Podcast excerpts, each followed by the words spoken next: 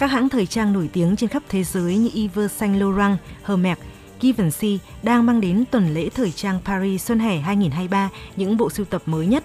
Hãng thời trang Pháp Yves Saint Laurent biến đài phun nước đối diện tháp Eiffel thành sản diễn, giới thiệu những chiếc váy dài chấm gót mềm mại kết hợp khăn choàng đầu giản dị, tương phản với những chiếc áo khoác da dài nam tính. Các màu cơ bản như đen, trắng, xám, hạt dẻ được chọn là gam màu chủ đạo. Người mẫu Anya Rubik cho biết, mọi người luôn hào hứng trước các buổi trình diễn của Yves Saint Laurent. Ai cũng muốn biết sẽ có những ý tưởng mới nào. Thật đáng ngạc nhiên, bộ sưu tập sau luôn hay hơn bộ sưu tập trước. Những chiếc áo khoác da được giới thiệu vào tối nay rất tuyệt vời, một sự kết hợp hoàn hảo của màu sắc.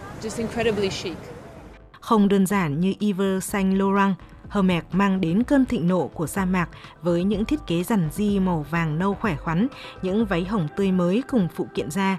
Bộ sưu tập của Dior lấy họa tiết hoa thêu ba chiều của thế kỷ mười sáu kết hợp với kỹ thuật xếp ly vải hiện đại làm điểm nhấn. Nhà thiết kế người Italia Gian Battista Vani giới thiệu bộ sưu tập nhiều màu sắc, lấy cảm hứng từ nền văn hóa Ấn Độ và Maroc.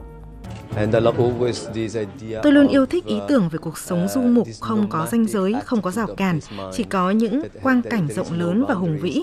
Vì vậy bạn sẽ không lo lắng khi chia sẻ văn hóa của mình cũng như tìm hiểu về những nền văn hóa khác, sau đó tạo ra sự pha trộn cho riêng mình. Tuần lễ thời trang Paris Xuân Hè hai không hai ba ghi dấu những thông điệp thời trang mới, các xu hướng và thể nghiệm thời trang mới. Sức sáng tạo dồi dào của các nhà thiết kế đang đưa ngành thời trang quốc tế khởi sắc trở lại.